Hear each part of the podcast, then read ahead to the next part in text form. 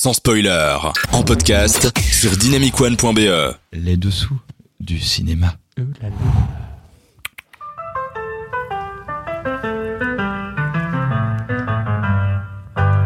Tout commence au début du XXe siècle. L'industrie du cinéma américaine est encore très puritaine. Dès 1907, on commence à sanctionner des films et à les retirer des salles. Et lorsqu'un film est censuré, c'est une grosse perte d'argent. Alors, afin de ne pas compromettre son économie et de garder son indépendance, l'industrie du film fonde son propre organisme d'autorégulation en 1916. Cette organisation, connue sous le nom de la National Association of the Motion Picture Industry, restera en place jusqu'en 1922. Mais suite à des tas de scandales notoires entachant l'image de Hollywood, dont l'affaire Arbuckle, la pression politique monte et Hollywood crée un code de bonne conduite pour les films, le Motion Picture Production Code ou le code ACE, établi par le sénateur du même nom en 1929. Le texte établi par un éditeur catholique et un prêtre jésuite n'oblige à rien mais formule des recommandations. Sauf que si on ne respecte pas le code ACE, il y a de très fortes chances que les films concernés ne voient jamais le jour. Et c'est de ce code qu'on va parler aujourd'hui, hein, parce qu'il est complètement dingue. À la base, vous vous en doutez, le but est de limiter le sexe et la violence à l'écran afin de ne pas porter atteinte aux valeurs morales des spectateurs, mais intéressons-nous plutôt à ce qui est moins évident, hein, comme par exemple la règle qui dit que les films ne peuvent pas montrer de relations interraciales. Et il peut pas y avoir de l'esclavagisme de blanc. ah. Et ce qui est étonnant, c'est que cette notion d'esclavagisme, elle se trouve sous la section sexe du code. Et ce qui est triste, bah, c'est que rien n'est précisé pour les autres couleurs de peau. Bon, on se détend, il y a aussi des trucs plus marrants. Par exemple, on ne pouvait pas montrer la glamourisation des ouvertures de coffre-fort, et bien sûr de, tous les crimes. hein. L'idée était de ne pas donner d'idées euh, aux spectateurs. Par conséquent, euh, les criminels ne pouvaient pas être sympathiques, évidemment. Côté sexe, moi j'aime beaucoup celle-là. Un pied à terre pendant les scènes de chambre à coucher. En gros, il y avait deux possibilités. hein. Soit un film montrait euh, mari et femme dans des lits séparés qui discutent, soit euh, si les deux époux, euh, j'ai bien dit époux et pas amant, euh, étaient ensemble sur le même lit, la femme devait obligatoirement avoir un pied à terre pendant toute la scène. C'était une manière de rassurer le public qu'aucun acte scandaleux n'avait été commis. Et puisqu'on parle de sexe, bah, parlons de nudité. hein. évidemment, elle était prohibée, mais ça allait jusqu'à l'image d'une silhouette de nu. Donc, en gros, interdiction absolue de montrer l'ombre d'un personnage nu à l'écran, même si on voit pas le personnage en question. Ça allait loin, quoi. Et ça continue avec des règles sur la danse, les baisers, les personnages religieux, etc.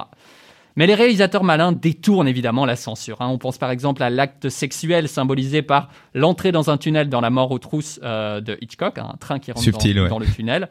Les réalisateurs moins inventifs, ils sont hyper malheureux, hein, parce que si dans euh, Tarzan et sa compagne, le film allait très loin dans la nudité, dans Tarzan s'évade, tourné après 1934, la date de début de l'instauration du code Hayes, Jane porte maintenant une robe.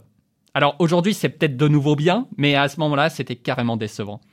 Même Betty Boop, euh, euh, l'héroïne de dessin animé, elle commence à porter des robes plus longues et avoir un travail et une situation. Et son ami, euh, le chiot Bimbo, il disparaît de l'affiche par crainte d'évocation de zoophilie.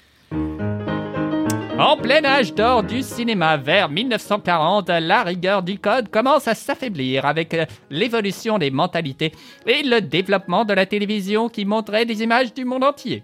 Les réalisateurs commencèrent à moins suivre les recommandations qui n'étaient plus en phase avec leur époque. En 1948, la Cour suprême décartélise les sociétés de production.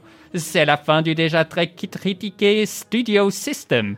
C'en est fini de tout grand pouvoir de Hollywood. Les nouvelles sociétés de production importent maintenant des films étrangers, comme ceux de la nouvelle vague française, et font paraître les films américains pour des enfants de cœur.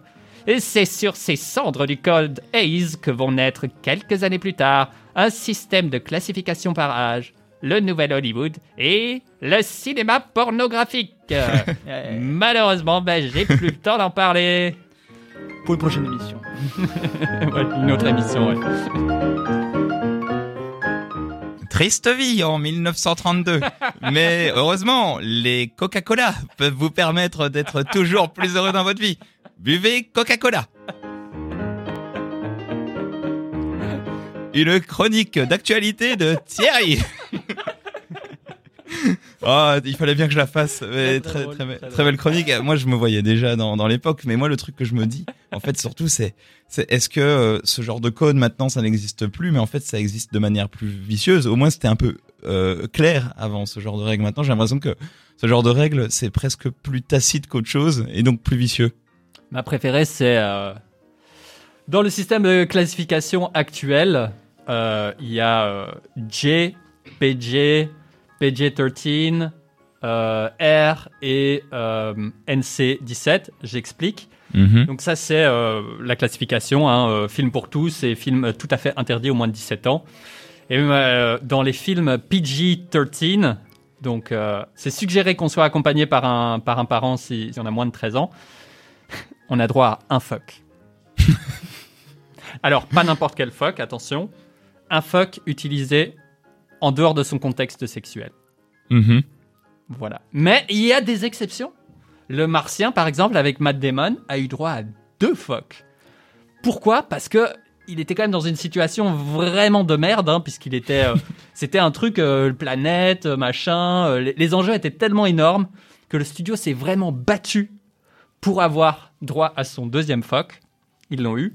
Et il y en a d'autres dans le film, mais qui sont euh, juste visibles de manière euh, labiale. Euh, on n'entend pas les, les mots prononcés. Il est dans l'espace, on l'entend pas. Il fait. Mais évidemment, il n'y a pas d'image dans son spoiler, donc vous ne voyez pas. que La- la- le gag est gâché, mais c'est pas grave. Voilà. Ah oui, parce que s'il l'entend deux fois, ça y est, il est complètement euh, corrompu de la société, alors qu'une seule fois, ça passe. Bah, une fois, il l'entend pas, il est genre, oh. Une fois, il dit, non, non, je retiens ce mot. Ah, C'était toi qui étais dans le comité de concertation de Oui, oui, ce genre de...